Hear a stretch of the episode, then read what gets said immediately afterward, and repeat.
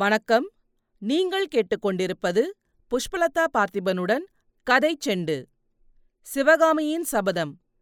எழுதியவர் கல்கி கிருஷ்ணமூர்த்தி. முதல் பாகம். பரஞ்சோதி யாத்திரை. அத்தியாயம் ஒன்பது. விடுதலை. கயிற்றின் வழியாக மேலே ஏறிய பரஞ்சோதி கூரையை அணுகியபோது இரண்டு இரும்புக் கரங்கள் தன் புயங்களைப் பிடித்து மேலே தூக்கிவிடுவதை உணர்ந்தான். மறுகணமே தான் மேற்கூரையில் நிற்பதையும் தனக்கு எதிரில் பேச வேண்டாம் என்பதற்கு அறிகுறியாக உதட்டில் ஒற்றை விரலை வைத்துக்கொண்டு புத்த பிக்ஷு நிற்பதையும் பார்த்தான். அவருக்குப் பின்னால் இன்னொரு இளம் புத்த சந்நியாசி நிற்பதும் தெரிந்தது. பெரிய பிக்ஷு ஜாடை காட்டியவுடன் இளம்புத்தன் கயிற்றை மேலே இழுத்துச் சுருட்டி ஒரு காவித் துணிக்குள் அதை வைத்துக் கொண்டான்.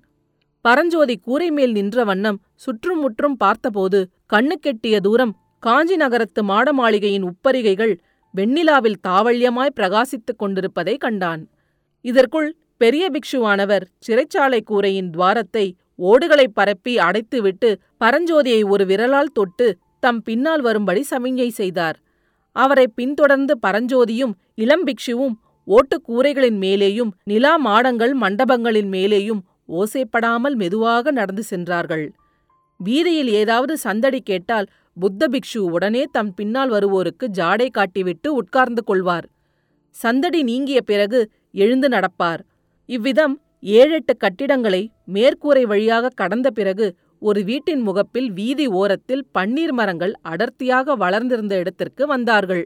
பன்னீர் மரங்களின் அடர்ந்த பசிய இலைகளுக்கிடையிடையே கொத்து கொத்தாக பூத்திருந்த பன்னீர் மலர்கள் வெண்ணிலாவில் வெள்ளி மலர்களாக பிரகாசித்தன. அம்மலர்களின் சுகந்த பரிமளத்தை இளந்தென்றல் நாலா பக்கமும் பரப்பிக் கொண்டிருந்தது. புத்த பிக்ஷு வீதியை இருபுறமும் நன்றாக பார்த்துவிட்டு அந்த பன்னீர் மரங்களில் ஒன்றை பிடித்துக்கொண்டு கீழே இறங்கினார். பரஞ்சோதியும் இளம் பிக்ஷுவும் அவ்விதமே இறங்கினார்கள். சிறிது தூரம் நடந்து கோயிலைப் போல் அமைந்த ஓர் அழகிய கட்டிடத்தின் மேல்வாசலை அடைந்தார்கள். அந்த கட்டிடந்தான் காஞ்சி நகருக்குள்ளிருந்த புத்த விகாரங்களுக்குள் மிகப்பெரியது ராஜவிகாரம் என்று பெயர் பெற்றது.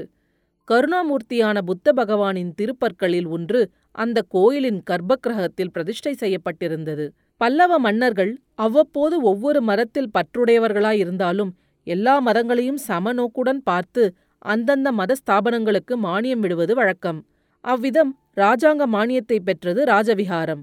அன்றியும் காஞ்சியில் சில பெரும் செல்வர்கள் பௌத்த சமயிகளாயிருந்தார்கள் அவர்களில் ஒருவனான தனதாசன் என்னும் வியாபாரி தன்னுடைய ஏக புத்திரன் வியாதியாய் கிடந்தபோது பிள்ளை பிழைத்தால் ராஜவிகாரத்தை புதுப்பித்துத் தருவேனாக என்று வேண்டுதல் செய்து கொண்டான். பிள்ளை பிழைக்கவே ஏராளமான பொருட்செலவு செய்து விகாரத்தை புதுப்பித்தான். தாவள்யமான முத்துச் சுண்ணாம்பு பூசப்பட்டிருந்த ராஜவிகாரம் வெண்ணிலாவில் அழகின் வடிவமாக விளங்கிற்று. அதை பார்த்ததும் பரஞ்சோதி ஆஹா என்ன அழகான கோயில்! என்று கூவினான். புத்த பிக்ஷு சட்டென்று நின்று அவனுடைய வாயை பொத்தினார். அச்சமயம் அவர்கள் பன்னீர் மரங்களின் நிழலைத் தாண்டி ராஜவிகாரத்துக்கு எதிரில் திறந்த வெளிக்கு வந்திருந்தார்கள். அதே சமயத்தில் ராஜவிகாரத்துக்கு எதிர் வரிசையிலிருந்த கட்டிடங்களின் இருண்ட நிழலிலிருந்து இரண்டு வெண்புறவிகள் வெளிப்பட்டு வந்தன. அவற்றின் மீது இரண்டு வீரர்கள் காணப்பட்டார்கள். ஒருவர் நடுப்பிரயாயத்தினர் இன்னொருவர் வாலிபர். இருவரும் பெரிய முண்டாசு கட்டியிருந்தார்கள். இரண்டு குதிரைகளும் ராஜவிகாரத்தை நெருங்கி வந்தன. வீரர்களில் பெரியவன் புத்தம் சரணம் கச்சாமி என்றான்.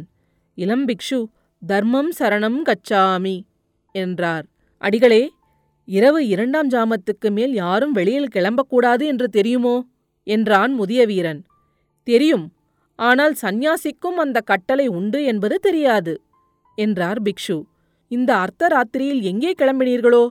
இந்த பிள்ளை என்னுடைய சிஷ்யன் காஞ்சிக்கு புதியவன் காணாமல் போய்விட்டான். அவனை தேடிப் பிடித்து அழைத்து வந்தேன். இந்த வாலிபனுக்கு எந்த ஊரோ? சோழ நாட்டில் செங்காட்டங்குடி. இன்றைக்குத்தான் இருவரும் வந்தீர்களாக்கும்? ஆமையா தங்கள் திருநாமம் என்னவோ? நாகநந்தி என்பார்கள். இனிமேல் நள்ளிரவில் கிளம்ப வேண்டாம். சுவாமி சிஷ்ய பிள்ளையிடமும் சொல்லி வையுங்கள். வீரர்கள் குதிரைகளை தட்டிவிட்டுக் கொண்டு போன பிறகு மூவரும் ராஜவிகாரத்துக்குள் பிரவேசித்தார்கள்.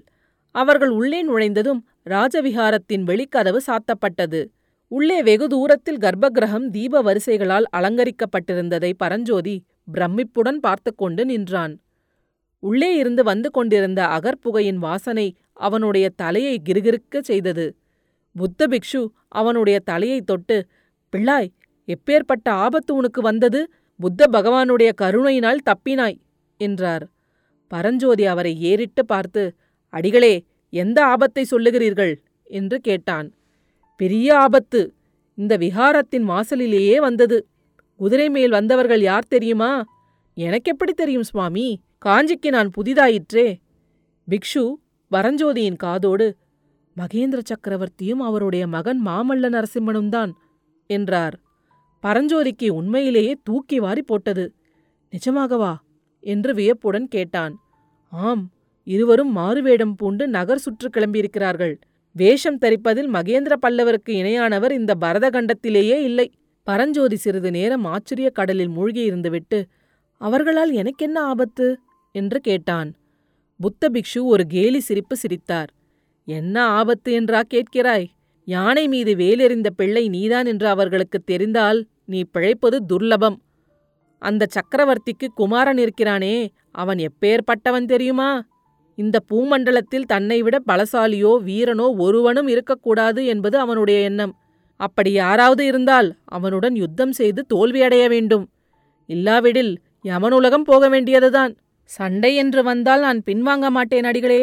சக்கரவர்த்தி குமாரனாகவே இருக்கட்டும் யாராய்த்தான் இருக்கட்டும் என்றான் பரஞ்சோதி. தெரியும் தம்பி நீ இப்படிப்பட்ட வீரனாயிருப்பதனாலேதான் உனக்கு ஆபத்து அதிகம்.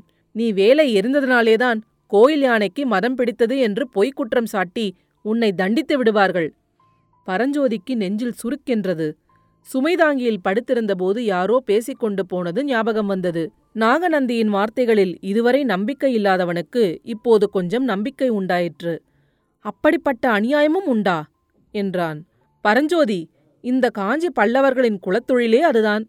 இன்றைக்கு நூற்றைம்பது வருஷங்களுக்கு முன்னால் உன்னைப் போலவே கல்வி பயில்வதற்காக மயூரசன்மன் என்னும் இளைஞன் இந்த நகருக்கு வந்தான். அவனுடைய வீரத்தைக் கண்டு அசூயை கொண்ட பல்லவ ராஜகுமாரன் அவன் மேல் பொய்க்குற்றம் சாட்டி சிறையில் அடைத்து விட்டான். அப்புறம் மயூரசன்மன் சிறையிலிருந்து தப்பிக் கொண்டு போய் கிருஷ்ணா நதிக்கரையில் தனி ராஜ்யம் ஸ்தாபித்துக் கொண்டு பல்லவர்களை பழிக்கு பழி வாங்கினான். புத்த பகவான் அருளால் மயூரசன்மன் போலவே நீயும் பெரும் ஆபத்திலிருந்து தப்பினாய். பரஞ்சோதி அப்போது குறுக்கிட்டு அடிகளே மற்ற ஆபத்துகள் ஒரு புறம் இருக்கட்டும். இப்போது எனக்கு பசி என்கிற ஆபத்துதான் பெரிய ஆபத்தாயிருக்கிறது. பசியினாலேயே பிராணனம் போய்விடும் போலிருக்கிறது என்றான். நாகநந்தி அவனை மடப்பள்ளிக்கு அழைத்துச் சென்று உணவு அருந்துவித்தார். பிறகு ஒரு மண்டபத்தின் தாழ்வாரத்திற்கு அவனை அழைத்து வந்து பரஞ்சோதி இங்கே படுத்துக்கொள். தூங்குவதற்கு ஒரு முகூர்த்த காலம் கொடுக்கிறேன். நிம்மதியாக தூங்கு. உனக்கு வந்த ஆபத்து இன்னும் முழுவதும் நீங்கிவிடவில்லை. பொழுது விழுவதற்குள்ளே நாம் கோட்டையை விட்டு போய்விட வேண்டும் என்றார். பரஞ்சோதி அப்படியே அந்த மண்டபத்தின் தளத்தில் சாய்ந்தான். அடுத்த நிமிஷமே நித்ராதேவி அவனை ஆட்கொண்டாள். அடுத்த அத்தியாயத்தில் விரைவில் சந்திப்போம்.